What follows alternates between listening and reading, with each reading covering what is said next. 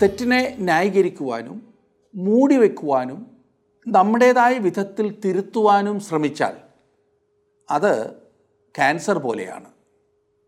എന്നാൽ തെറ്റിപ്പോയി എന്ന് തിരിച്ചറിഞ്ഞാൽ ഉടനെ തെറ്റിനെ തിരുത്തി ശരി ചെയ്താൽ അതെന്നും എല്ലാവർക്കും അനുഗ്രഹമാകും. ദാവീദ് രാജാവ് ഭരണമേറ്റതിന് ശേഷം ആദ്യം ചെയ്ത കാര്യം യഹോവയുടെ നിയമപ്പെട്ടകം കിര്യത്ത് യെയാരിമിൽ നിന്നും ദാവീദിൻ്റെ നഗരത്തിൽ കൊണ്ടുവന്ന് ആരാധന പുനഃസ്ഥാപിക്കുവാൻ പദ്ധതിയിടുകയായിരുന്നു. അപ്പോൾ അത് ദൈവം കൊടുത്ത പ്രമാണമനുസരിച്ചല്ലായിരുന്നു അവൻ ആദ്യം ചെയ്തത്. എന്നാൽ ദാവീദ് തൻ്റെ തെറ്റ് പെട്ടെന്ന് തിരിച്ചറിഞ്ഞു.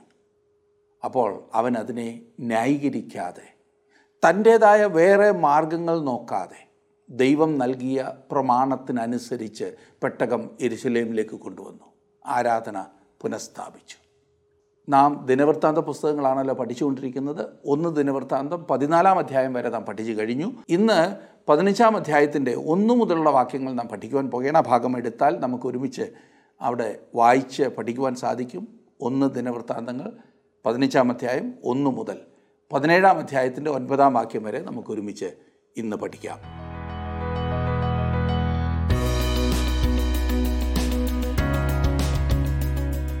ദിനവൃത്താന്തങ്ങളുടെ 1-ാം പുസ്തകമാണല്ലോ പഠിച്ചുകൊണ്ടിരിക്കുന്നത്. 14-ാം അധ്യായം വരെ നാം കണ്ടു കഴിഞ്ഞു. 13, 14, 15, 16 അധ്യായങ്ങളിൽ ദാവീദ് യഹോവയുടെ പെട്ടകം യെരുശലേമിലേക്ക് കൊണ്ടുവരുവാൻ നടത്തുന്ന ആ പരിശ്രമത്തെക്കുറിച്ചാണ് നാം കാണുന്നത്.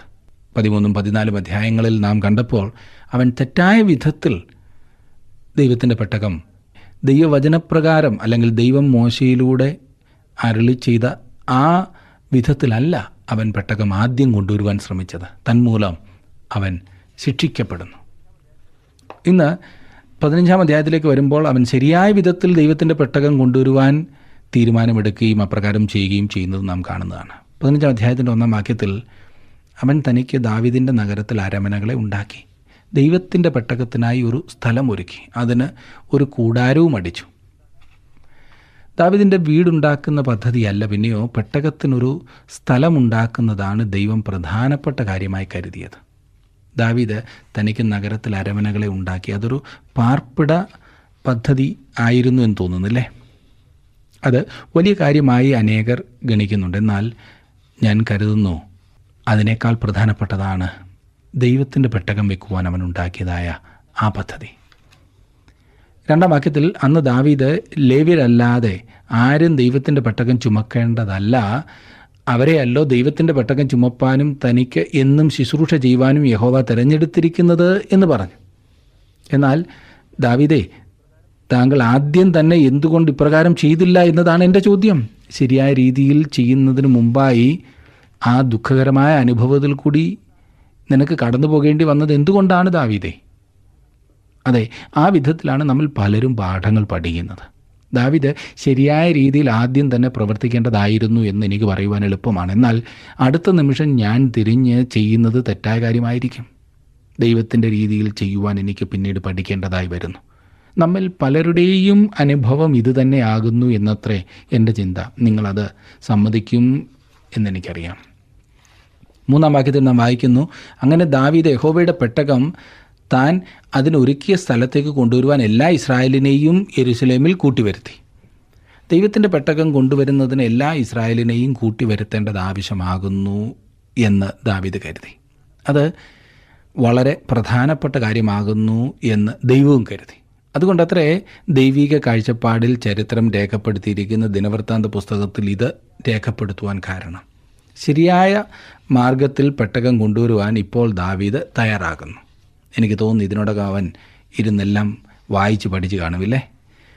11 മുതലുള്ള വാക്യങ്ങളിൽ നാം വായിക്കുന്നത്, ദാവീദ് പുരോഹിതന്മാരായ സാദോക്കിനെയും അബ്യാഥാരിനെയും ഊരിയേൽ, അസായാവ്, യോവേൽ, ശമയ്യാവ്, എലിയേൽ, അമ്മീനാദാബ് എന്നീ ലേവ്യരെയും വിളിപ്പിച്ച് അവരോട് പറഞ്ഞത്, നിങ്ങൾ ലേവ്യരുടെ പിതൃഭവനങ്ങളിൽ തലവന്മാരല്ലോ.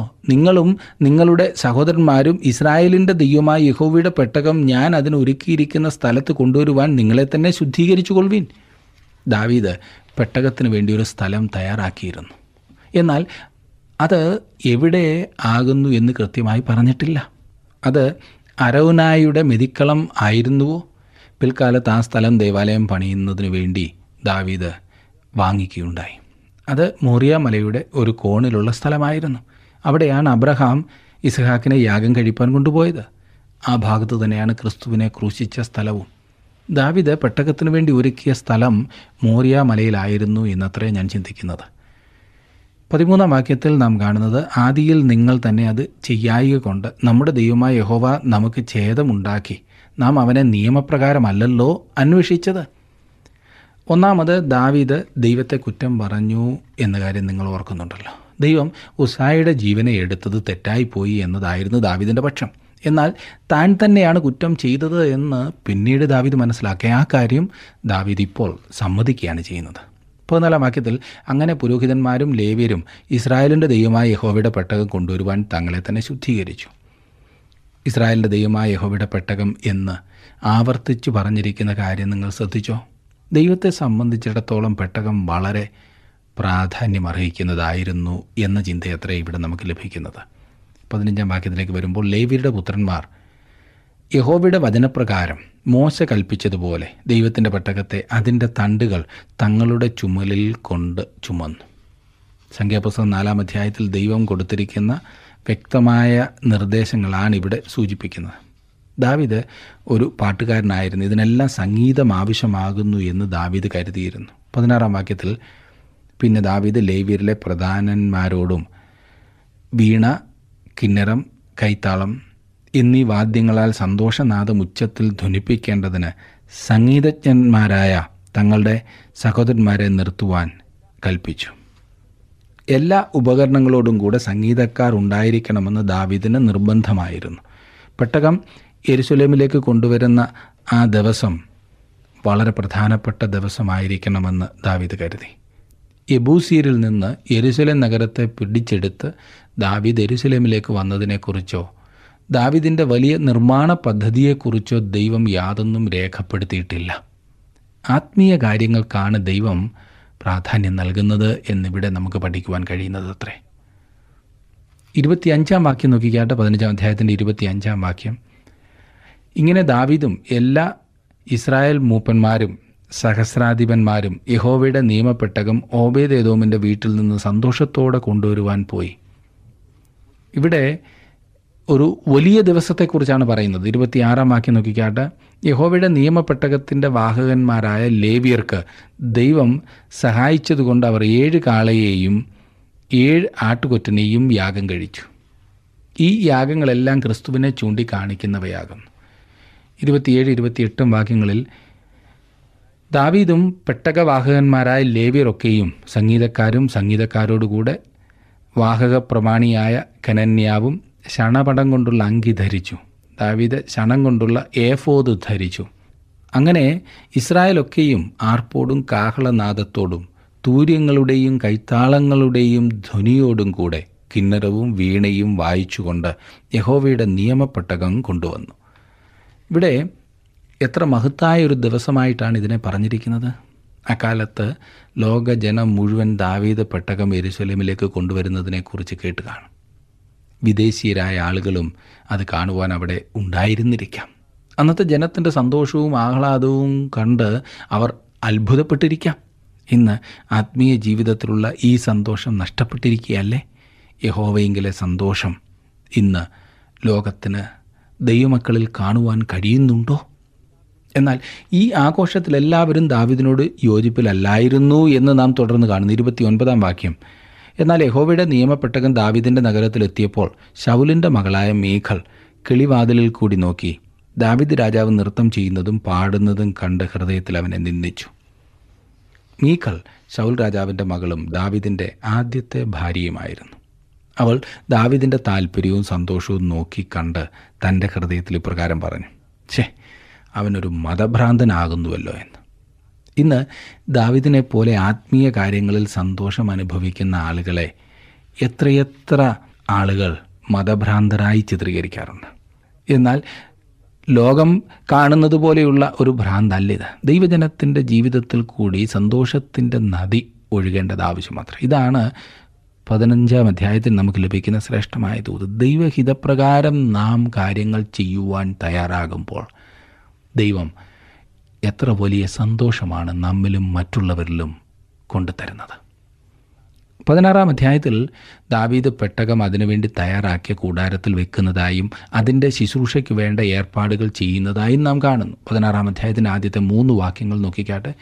ഇങ്ങനെ അവർ ദൈവത്തിൻ്റെ പെട്ടകം കൊണ്ടുവന്ന് ദാവീദ് അതിനായിട്ട് അടിച്ചിരുന്ന കൂടാരത്തിനകത്ത് വെച്ചു. പിന്നെ അവർ ദൈവത്തിൻ്റെ സന്നിധിയിൽ ഹോമയാഗങ്ങളും സമാധാനയാഗങ്ങളും കഴിച്ചു. ദാവീദ് ഹോമയാഗവും സമാധാനയാഗങ്ങളും കഴിച്ചു തീർന്ന ശേഷം ജനത്തെ യഹോവയുടെ നാമത്തിൽ അനുഗ്രഹിച്ചു. അവൻ ഇസ്രായേലിൽ ഓരോ പുരുഷനും സ്ത്രീക്കും ആളൊന്നിന് ഒരപ്പവും ഒരു ഖണ്ഡം ഇറച്ചിയും ഒരു മുന്തിരിങ്ങാക്കട്ട വീതം വിഭാഗിച്ചു കൊടുത്തു. ഇസ്രായേൽ ജനത്തെ സംബന്ധിച്ചിടത്തോളം അത് വലിയ സന്തോഷത്തിൻ്റെ അവസരമായിരുന്നു. പിന്നെ അവർ ദൈവത്തിൻ്റെ സന്നിധിയിൽ ഹോമയാഗങ്ങളും സമാധാനയാഗങ്ങളും കഴിച്ചു തീർന്ന ശേഷം എന്ന് പറഞ്ഞിരിക്കുന്നത് ശ്രദ്ധിച്ചോ? ലേവ്യപുസ്തകം പഠിച്ചപ്പോൾ നാം കണ്ടതുപോലെ ഹോമയാഗങ്ങൾ ദൈവം ക്രിസ്തുവിൽ എന്തു കാണുന്നു എന്നതാണ് ചൂണ്ടിക്കാണിക്കുന്നത്. ഹോമയാഗം ദൈവസന്നിധിയിലേക്ക് ഉയരുന്നതായിരുന്നു. അവർ സമാധാനയാഗങ്ങളും കഴിച്ചു. ക്രിസ്തു തൻ്റെ ക്രൂശിൽ ചൊരിഞ്ഞ രക്തത്താൽ സമാധാനമുണ്ടാക്കി എന്ന വസ്തുതയാണ് ഇത് സൂചിപ്പിക്കുന്നത്. ക്രിസ്തുവിൽ കൂടി നാം ദൈവം വെച്ച വഴിയിൽ വരുമ്പോൾ നമുക്കും ദൈവത്തിനും ഇടയിലെല്ലാം ശരിയായിത്തീരുന്നു. ക്രിസ്തുവിൻ്റെ ആളത്വത്തെ ഉയർത്തി കാണിക്കുന്നതും അവൻ തൻ്റെ രക്തം ചൊരിഞ്ഞു എന്നുമുള്ളത് ഇവിടെ പഴയ നിയമത്തിൽ കാണുവാൻ കഴിയുന്ന സുവിശേഷമാണ്. 4-ാം വാക്യം നോക്കിക്കാട്ടെ. അവൻ യഹോവയുടെ പെട്ടകത്തിൻ്റെ മുൻപിൽ ഇസ്രായേലിൻ്റെ ദൈവമായ യഹോവയ്ക്ക് കീർത്തനവും വന്ദനവും സ്തോത്രവും ചെയ്യുവാൻ ലേവ്യരിൽ നിന്ന് ശുശ്രൂഷകന്മാരെ നിയമിച്ചു. നാം ദൈവവചനത്തിൽ വ്യാപൃതരായിരിക്കുമ്പോൾ നമുക്കതിൽ അധികമായി താൽപ്പര്യം ഉണ്ടാകുന്നു. ദൈവത്തെ സ്തുതിക്കുകയും മഹത്വപ്പെടുത്തുകയും ചെയ്യുന്ന ദൈവവചനത്തിൽ വ്യാപൃതരായിരിക്കുന്ന വിശ്വാസികളെയാണ് ഇന്ന് ആവശ്യമായിരിക്കുന്നത്. ദാവീദ് ഇത് സംഘടിപ്പിച്ചു. ആസാഫ് തലവനായിരുന്നു, സക്രിയാവ് രണ്ടാമൻ. പിന്നെ അവരുടെ ഒരു വലിയ പട്ടിക നമുക്ക് ലഭിക്കുന്നു. പാട്ടുകാരുടെ എത്ര നല്ലൊരു കൂട്ടമായിരുന്നു അവിടെ ഉണ്ടായിരുന്നത്. തുടർന്ന് ദാവീദിൻ്റെ മഹത്വകരമായ സ്തുതിഗീതം അഥവാ സങ്കീർത്തനമാണ് കാണുവാൻ കഴിയുന്നത്. 7-ാം വാക്യത്തിൽ നാം കാണുന്നത്, അന്ന് ആ ദിവസം തന്നെ ദാവീദ് ആസാഫും അവൻ്റെ സഹോദരന്മാരും മുഖാന്തരം യഹോവയ്ക്ക് സ്തോത്രം ചെയ്യേണ്ടതിന് ആദ്യം നിയമിച്ചതെന്തെന്നാൽ യഹോവയ്ക്ക് സ്തോത്രം ചെയ്ത് അവൻ്റെ നാമത്തെ ആരാധിപ്പീൻ. ഈ കീർത്തനം വീണ്ടും നാം കാണുന്നത്ര. കാരണം 105-ാം സങ്കീർത്തനമാണ് ഇവിടെ നമുക്ക് ലഭിക്കുന്നത്. യഹോവയ്ക്ക് സ്തോത്രം ചെയ്യുവീൻ, തൻ നാമത്തെ വിളിച്ചപേക്ഷിപ്പീൻ, അവൻ്റെ പ്രവൃത്തികളെ ജാതികളുടെ ഇടയിൽ അറിയിപ്പീൻ, അവന് പാടുവീൻ, അവന് കീർത്തനം പാടുവീൻ, അവൻ്റെ സകല അത്ഭുതങ്ങളെയും കുറിച്ച് സംസാരിപ്പീൻ. 105-ാം സങ്കീർത്തനത്തിൻ്റെ 1-2 വാക്യമാണ് ഞാൻ വായിച്ചത്. അതേ സുഹൃത്തെ, നാം ദൈവത്തെക്കുറിച്ചും അവൻ്റെ വചനത്തെക്കുറിച്ചും അറിയിക്കേണ്ട ആവശ്യമുണ്ട്. എന്നാൽ ഇന്ന് അനേകം വിശ്വാസികൾക്ക് ദൈവവചനത്തെക്കുറിച്ച് ശരിയായ അറിവില്ല എന്നതാണ് വാസ്തവം. അതെ, ദൈവവചനം ശരിയായി അറിയുകയും അത് അറിയിക്കുകയും ചെയ്യേണ്ടത് ആവശ്യമത്രേ. താങ്കളുടെ വിലപ്പെട്ട നിർദ്ദേശങ്ങളും അഭിപ്രായങ്ങളും പ്രാർത്ഥനാ വിഷയങ്ങളും ഇന്ന് തന്നെ ഞങ്ങളെ വിളിച്ചറിയിക്കുക. വിളിക്കേണ്ട നമ്പർ 8281384455.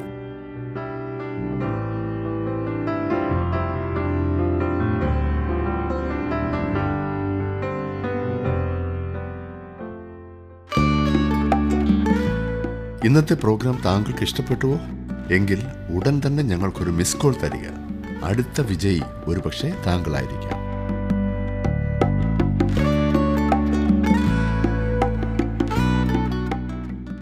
എട്ടാം വാക്യത്തിൽ നാം കാണുന്നത്, ജാതികളുടെ ഇടയിൽ അവൻ്റെ പ്രവൃത്തികളെ അറിയിപ്പീൻ. ദൈവം പുരാതന കാലത്ത് പ്രവർത്തിച്ചു കൊണ്ടിരുന്നു, ഇന്നും പ്രവർത്തിക്കുന്നു. ഇന്നും ലോകത്തിൽ അവൻ്റെ കരം പ്രവർത്തിക്കുന്നത് നമുക്ക് കാണുവാൻ കഴിയും. 9-ാം വാക്യത്തിൽ കാണുന്നത്, അവന് പാടി കീർത്തനം ചെയ്യുവീൻ, അവൻ്റെ അത്ഭുതങ്ങളെയൊക്കെയും വർണ്ണിപ്പീൻ. ദൈവത്തെ സ്തുതിക്കുന്നതിനുള്ള ഒരു പ്രധാനപ്പെട്ട മാർഗമാണ് പാട്ട്, സംഗീതം. എല്ലാവർക്കും പരസ്യമായി ഗാനങ്ങൾ ആലപിക്കുന്നതിനുള്ള കഴിവില്ലെങ്കിൽ തന്നെയും എല്ലാവർക്കും ദൈവത്തെ മഹത്വപ്പെടുത്താം, സ്തുതിക്കാം. നന്ദി നിറഞ്ഞൊരു ഹൃദയമുണ്ടായിരിക്കുവാൻ കഴിയുമല്ലോ. 10-11 വാക്യങ്ങളിൽ, അവൻ്റെ വിശുദ്ധ നാമത്തിൽ പുകഴുവിൻ, യഹോവയെ അന്വേഷിക്കുന്നവരുടെ ഹൃദയം സന്തോഷിക്കട്ടെ. യഹോവയെയും അവൻ്റെ ശക്തിയെയും തേടുവിൻ, അവൻ്റെ മുഖം നിരന്തരം അന്വേഷിപ്പീൻ. യാക്കോബ് 4-ാം അധ്യായത്തിൻ്റെ 8-ാം വാക്യത്തിൽ പറഞ്ഞിരിക്കുന്നത് ദൈവത്തോട് അടുത്ത് ചെല്ലുവിൻ, എന്നാൽ അവൻ നിങ്ങളോട് അടുത്ത് വരുമെന്നത്രേ. രക്ഷയ്ക്ക് വേണ്ടി നാം ചെല്ലേണ്ടത് ക്രിസ്തുവിൻ്റെ അടുത്തേക്കാകുന്നു. അതുമാത്രമാണ് നാം ചെയ്യേണ്ടത്. കർത്താവായ യേശു ക്രിസ്തുവിനെ രക്ഷകനായി ആശ്രയിക്കുക. നാം രക്ഷിക്കപ്പെടുമെന്ന് ദൈവം വാഗ്ദത്തം ചെയ്തിരിക്കുന്നു. എന്നാൽ ദൈവവുമായുള്ള കൂട്ടായ്മ അത് ഉറപ്പാക്കുന്നില്ല. നാം ദൈവത്തെയും അവൻ്റെ ബലത്തെയും അന്വേഷിക്കുകയും അവൻ്റെ മുഖം നിരന്തരമായി അന്വേഷിക്കുകയും ചെയ്യേണ്ടത് ആവശ്യമാകുന്നു. അതേ സുഹൃത്തെ, താങ്കൾ അവൻ്റെ മുഖം നിരന്തരം അന്വേഷിക്കുന്നുണ്ടോ? രാവിലെ ഉണരുമ്പോൾ താങ്കൾ ഒന്നാമതായി ചിന്തിക്കുന്നത് എന്താണ്? രാത്രിയിൽ താങ്കൾ ഉറങ്ങുവാൻ പോകുന്നതിന് മുൻപ് താങ്കളുടെ ചിന്ത എന്താകുന്നു? ദിവസം മുഴുവൻ ദൈവത്തെക്കുറിച്ച് താങ്കൾ ചിന്തിക്കാറുണ്ടോ? അതോ താങ്കൾ ജോലിക്ക് പോകുമ്പോൾ അഥവാ സ്കൂളിൽ പോകുമ്പോൾ ദൈവത്തെ വിട്ടുകളയുന്ന പ്രവണതയാണോ? ദൈവത്തെ ആരാധിക്കുവാനായി ആരാധനാലയത്തിൽ പോകുമ്പോൾ മാത്രമുള്ള ഭക്തിയാണോ? 12-ാം വാക്യത്തിൽ നാം കാണുന്നത്, അവൻ്റെ ദാസനായ ഇസ്രായേലിൻ്റെ സന്താനമേ, അവൻ്റെ വൃതന്മാരായ യാക്കോബ് പുത്രന്മാരെ. ദൈവത്തിൻ്റെ പ്രവൃത്തികൾ എത്ര മനോഹരവും അത്ഭുതകരവുമാണ്.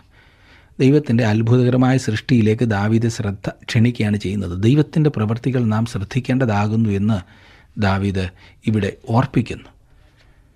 13-ഉം 14-ഉം വാക്യങ്ങളിൽ അവൻ ചെയ്ത അത്ഭുതങ്ങളും അരുളി ചെയ്ത അടയാളങ്ങളും വിധികളും ഓർത്തുകൊള്ളുവിൻ. അവനല്ലോ നമ്മുടെ ദൈവമായ യഹോവ, അവൻ്റെ ന്യായവിധികൾ സർവ്വഭൂമിയിലുമുണ്ട്. ദൈവം ആ കാലത്ത് സർവ്വഭൂമിയിലും ന്യായവിധികൾ നടത്തിയിരുന്നു. ഇന്നും ദൈവം ന്യായവിധി നടത്തിക്കൊണ്ടാണ് ഇരിക്കുന്നത്.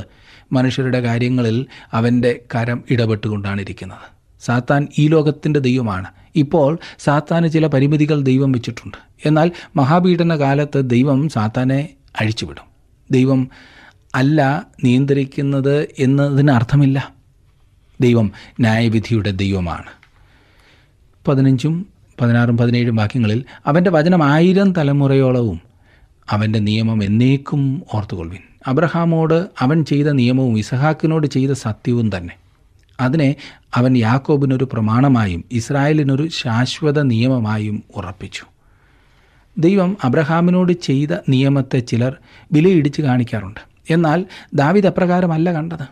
നമുക്കതിനെക്കുറിച്ച് സംസാരിക്കാമെന്നാണ് ദാവീദ് പറയുന്നത്. ദൈവത്തിൻ്റെ നിയമങ്ങൾ ഇന്നും പ്രാധാന്യം അർഹിക്കുന്നവയാകുന്നു. ദൈവം അബ്രഹാമിനോടൊരു നിയമം ചെയ്തു. അവൻ അതിൽ നിന്ന് പിന്മാറിപ്പോയില്ല. അവൻ്റെ സന്തതിക്ക് വിശുദ്ധ നാടെന്ന് വിളിക്കുന്ന ദേശം കൊടുക്കും എന്ന് ദൈവം വാഗ്ദത്തം ചെയ്തു. ദൈവം അപ്രകാരം ചെയ്യുന്നതത്രേ. ദേശമൊക്കെയും ദൈവത്തിൻ്റെ വകയാണ്. തൻ്റേതായ സമയത്ത് ദൈവം അവർക്ക് അത് കൊടുക്കും. ദൈവം അബ്രഹാമിനോടും അവൻ്റെ സന്തതിയോടും ഒരു നിയമം ചെയ്തതുപോലെ തന്നെ ദൈവം നമ്മോട് നിയമം ചെയ്തിരിക്കുന്നു. ക്രിസ്തു യേശുവിൽ സകല ആത്മീക അനുഗ്രഹങ്ങളും അവൻ നമുക്ക് വാഗ്ദത്തം ചെയ്തിരിക്കുന്നു. ദൈവം ദാവീദിനോട് ദേശത്തെ സംബന്ധിച്ചൊരു നിയമം ചെയ്തിരുന്നു എന്നത് വ്യക്തമാണ്. 18 മുതലുള്ള വാക്യങ്ങളിൽ ഞാൻ നിനക്ക് അവകാശമായി കനാൻ ദേശത്തെ തരുമെന്ന് കൽപ്പിച്ചു. നിങ്ങൾ എണ്ണം കുറഞ്ഞ് ചുരുക്കം പേരും അവിടെ പരദേശികളുമായിരിക്കുമ്പോഴും അവർ ഒരു ജാതിയെ വിട്ടും മറ്റൊരു ജാതിയിലേക്കും ഒരു രാജ്യം വിട്ടും മറ്റൊരു വംശത്തിലേക്കും പോകുമ്പോഴും ആരും അവരെ പീഡിപ്പിപ്പാൻ അവൻ സമ്മതിച്ചില്ല. അവർ നിമിത്തം രാജാക്കന്മാരെയും ശാസിച്ചത് എൻ്റെ അഭിഷിക്തന്മാരെ തൊടരുത്, എൻ്റെ പ്രവാചകന്മാർക്ക് ദോഷം ചെയ്യുകയും അരുത്. ആദിമ പിതാക്കന്മാർ യാത്ര ചെയ്തിരുന്നപ്പോൾ അവർക്ക് ദൈവത്തിൻ്റെ കരം സംരക്ഷണം നൽകിയിരുന്നു. അബ്രഹാം, ഇസഹാക്ക്, യാക്കോബ് മുതലായവരെയാണ് ഇത് പ്രധാനമായും സൂചിപ്പിക്കുന്നതെങ്കിലും ഇത് നമ്മെയും സംബന്ധിക്കുന്ന കാര്യമത്രേ. ദൈവത്തിൻ്റെ അഭിഷിക്തനായ ഒരു വ്യക്തിയെ തൊടുകയോ അവർക്കെതിരായി സംസാരിക്കുകയോ ചെയ്യുന്നതിൽ നാം വളരെ സൂക്ഷ്മതയുള്ളവരായിരിക്കണം. താങ്കളുടെ സഭാശുശ്രൂഷകനെ, പട്ടക്കാരനെ വിമർശിക്കുന്നതിന് മുമ്പായി താങ്കൾ ദൈവത്തിൻ്റെ വേലയെ സഹായിക്കുകയാണോ അതോ അങ്ങനെ ചെയ്യുന്നതിലൂടെ അതിനെ ഹനിക്കുകയാണോ ചെയ്യുന്നത് എന്ന് ഒന്ന് ചോദിക്കുന്നത് വളരെ നല്ലതാണ്. 23 മുതലുള്ള വാക്യങ്ങൾ സർവ്വഭൂവാസികളെ യഹോവയ്ക്ക് പാടുവീൻ, നാൾക്ക് നാൾ അവൻ്റെ രക്ഷയെ പ്രസ്താവിപ്പീൻ. ജാതികളുടെ നടുവിൽ അവൻ്റെ മഹത്വവും സർവ്വ വംശങ്ങളുടെയും മധ്യേ അവൻ്റെ അത്ഭുതങ്ങളും കഥിപ്പീൻ. യഹോവ വലിയവനും അത്യന്തം സ്തുത്യനും സർവ്വദേവന്മാരിലും അതിഭയങ്കരനുമല്ല. ഇന്ന് സകല സൃഷ്ടിയും ദൈവപുത്രന്മാരുടെ വീണ്ടെടുപ്പിനായി ഞരക്കത്തോടെ നോക്കി കാത്തിരിക്കുകയാണ്. സകല സൃഷ്ടിയും വിടുതൽ പ്രാപിക്കേണ്ട ആ ആഗ്രഹത്തോടെ കാത്തിരിക്കുന്നു. ഒരു ദിവസം ആ വിടുതൽ അവർക്ക് ലഭിക്കുവാൻ പോകുന്നു. അപ്പോൾ നാം മുൻപ് കേട്ടിട്ടില്ലാത്തതുപോലെയുള്ള സംഗീതം കേൾക്കുന്ന അത്രേ. 26-ാം വാക്യത്തിൽ നാം കാണുന്നത് ജാതികളുടെ സകല ദേവന്മാരും വിഗ്രഹങ്ങൾ അത്രേ. യഹോവയോ ആകാശത്തെ ചമച്ചവൻ. 27 യശസ്സും തേജസ്സും അവൻ്റെ സന്നിധിയിലും ബലവും ആനന്ദവും അവൻ്റെ വാസസ്ഥലത്തിലുമുണ്ട്. ദൈവത്തെ ഒരു മനോഹരമായ ആലയത്തിൽ വെച്ച് ആരാധിക്കുക എന്ന അർത്ഥമല്ല ഇതിനുള്ളത്. നേരെ മറിച്ച് വിശുദ്ധിയുടെ മനോഹാരിതയിൽ അവനെ ആരാധിക്കണമെന്നത്രേ ഇതിൻ്റെ അർത്ഥം. അവിടുത്തെ ആളത്വത്തെ മനസ്സിലാക്കി വിശുദ്ധിയിൽ അവനെ ആരാധിക്കുക. ദൈവത്തെ ആരാധിക്കുക എന്നാൽ എന്താണെന്ന് പോലും അനേകർക്കും അറിയില്ല. അവൻ എത്ര അത്ഭുതവാനായ ദൈവമാണ്. 30-ാം വാക്യത്തിൽ നാം കാണുന്നു, സർവഭൂമിയെ അവൻ്റെ സന്നിധിയിൽ നടുങ്ങുക, ഭൂതലം കുലുങ്ങാതെ വണ്ണം സ്ഥാപിതമാകുന്നു, സ്വർഗം ആനന്ദിക്കട്ടെ, ഭൂമി ഉല്ലസിക്കട്ടെ, യഹോവ വാഴുന്നു എന്ന് ജാതികളുടെ മധ്യേ ഘോഷിക്കട്ടെ. ആ ദിവസം വരാൻ പോകുന്നു സുഹൃത്തെ. സമുദ്രവും അതിൻ്റെ പൂർണ്ണതയും മുഴങ്ങട്ടെ, വയലും അതിലുള്ളതൊക്കെയും ആഹ്ലാദിക്കട്ടെ. അന്ന് വനത്തിലെ വൃക്ഷങ്ങൾ യഹോവയുടെ മുൻപിൽ ആർക്കും, അവൻ ഭൂമിയെ വിധിപ്പാൻ വരുന്നുവല്ലോ. വനത്തിലെ വൃക്ഷങ്ങൾ പാടുവാൻ പോകുന്നു. ആ ദിവസത്തിന് വേണ്ടിയാണ് നാം നോക്കി പാർക്കുന്നത്. അത് മനോഹരമായ ഒരു അവസരമായിരിക്കും. ദൈവത്തിൻ്റെ മഹത്വത്തിനായി വനത്തിലെ വൃക്ഷങ്ങൾ പോലും യഹോവയുടെ മുൻപിൽ ആർക്കുമെന്നത്ര ഇവിടെ പറഞ്ഞിരിക്കുന്നത്. 34-ാം വാക്യത്തിൽ നാം കാണുന്നത്, യഹോവയ്ക്ക് സ്തോത്രം ചെയ്യുവിൻ, അവൻ നല്ലവനല്ലോ, അവൻ്റെ ദയ എന്നേക്കുമുള്ളത്. ദൈവത്തിൻ്റെ ദയ അഥവാ കരുണ കുറഞ്ഞു പോയിട്ടില്ല. എനിക്കും നിങ്ങൾക്കും കരുണയാണ് ആവശ്യമായിരിക്കുന്നത്. ദൈവത്തിൻ്റെ പക്കൽ അത് ധാരാളമുണ്ട്. താങ്കൾ എന്തുകൊണ്ട് അവിടുത്തെ സന്നിധിയിലേക്ക് ചെല്ലുന്നില്ല? താങ്കൾക്ക് ആവശ്യമായിരിക്കുന്നതെല്ലാം അവൻ്റെ പക്കലുണ്ട്. 35 മുതൽ 40 വരെയുള്ള വാക്യങ്ങളിൽ നാം വായിക്കുമ്പോൾ ഇങ്ങനെ, പെട്ടകത്തിൻ്റെ മുൻപിൽ ദിവസം പ്രതിയുള്ള വേലയുടെ ആവശ്യം പോലെ നിത്യം ശുശ്രൂഷിക്കേണ്ടതിന് ആസാഫിനെയും അവൻ്റെ സഹോദരന്മാരെയും ഓബേദേദോമിനെയും അവരുടെ സഹോദരന്മാരായ 68 പേരെയും യഹോവയുടെ പെട്ടകത്തിന് മുൻപിലും യെദൂഥൂൻ്റെ മകനായ ഓബേദേദോമിനെയും ഹോസയെയും വാതിൽ കാവൽക്കാരായി നിർത്തി. ദാവീദ് എത്രമാത്രം പ്രാധാന്യം നൽകി ഈ പെട്ടകത്തിനുള്ള കാര്യങ്ങൾ ക്രമീകരിക്കുന്നു എന്ന് നോക്കിക്കാട്ടെ. ദൈവത്തിങ്കിലേക്കുള്ള വഴി അവർ തുറന്നു വെച്ചു. ശൗൽ രാജാവിൻ്റെ കാലത്ത് ആരാധനയും യാഗങ്ങൾക്കും മുടക്കം വന്നിരുന്നു. ദാവീദ് വീണ്ടും അത് ആരംഭിക്കുകയാണ് ചെയ്യുന്നത്. പെട്ടകം യെരൂശലേമിൽ കൊണ്ടുവരികയും പെട്ടകത്തിൻ്റെ മുൻപിൽ നിരന്തരമായി ശുശ്രൂഷയ്ക്കായി ആളുകളെ നിയമിക്കുകയും ചെയ്യുന്നു. ദാവീദിൻ്റെ ഭരണകാര്യങ്ങളിൽ സഹായിച്ചിരുന്നവരാണ് ഇവരെല്ലാം എന്നല്ല. പിന്നെയോ പെട്ടകത്തിൻ്റെ മുൻപിൽ ശുശ്രൂഷ ചെയ്തിരുന്നവർ ആരെല്ലാം എന്നാണ് ഇവിടെ പറഞ്ഞിരിക്കുന്നത്.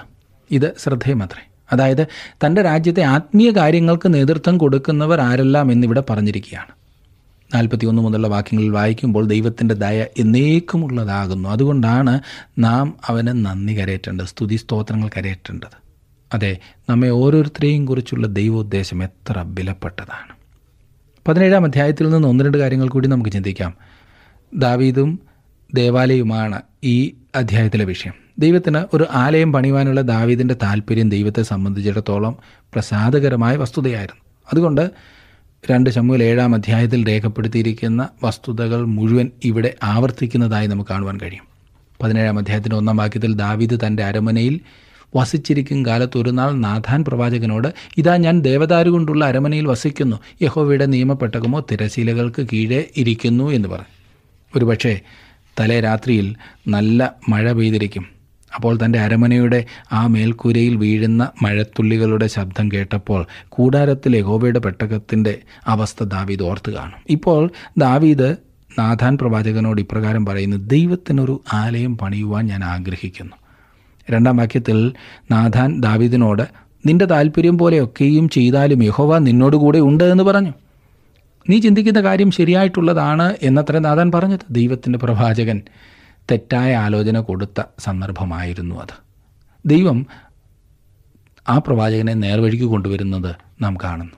3 മുതലുള്ള വാക്യങ്ങളിൽ, എന്നാൽ അന്ന് രാത്രി നാഥാന് ദൈവത്തിൻ്റെ അരുളപ്പാടുണ്ടായെന്തെന്നാൽ, നീ ചെന്ന് എൻ്റെ ദാസനായ ദാവീദിനോട് പറക, യഹോവ ഇപ്രകാരം അരുളിച്ചെയ്യുന്നു, എനിക്ക് വസിപ്പാനുള്ള ആലയം പണിയേണ്ടത് നീയല്ല.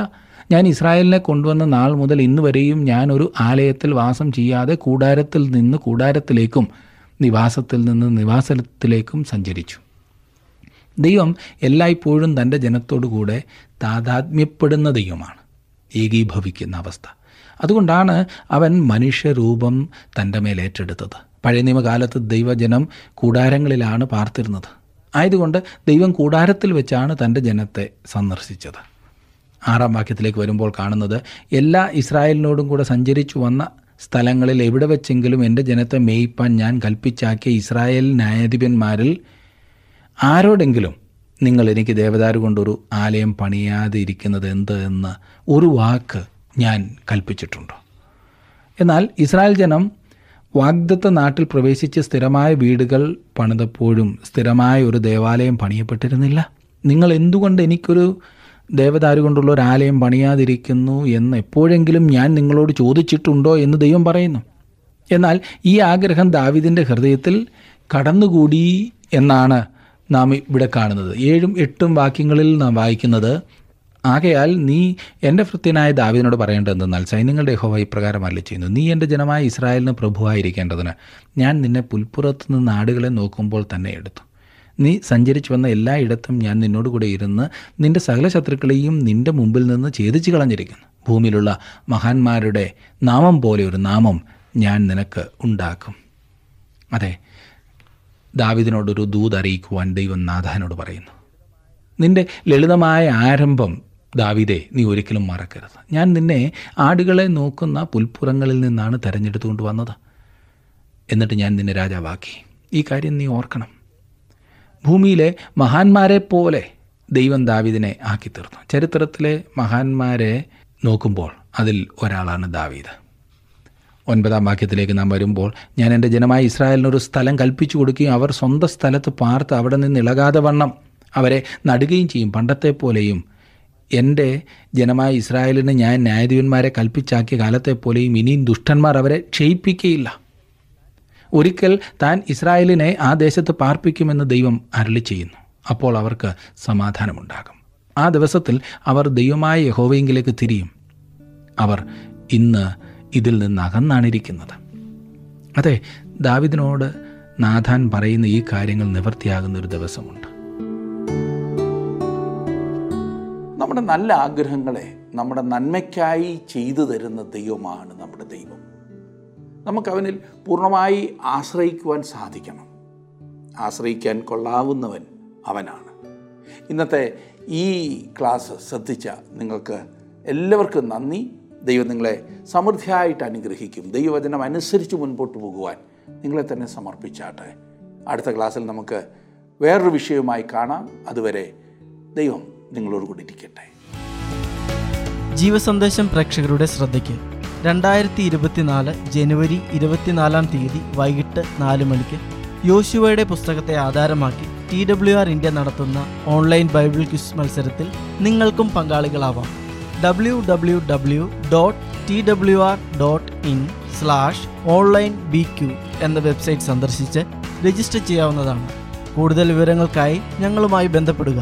Phone number 8281384455.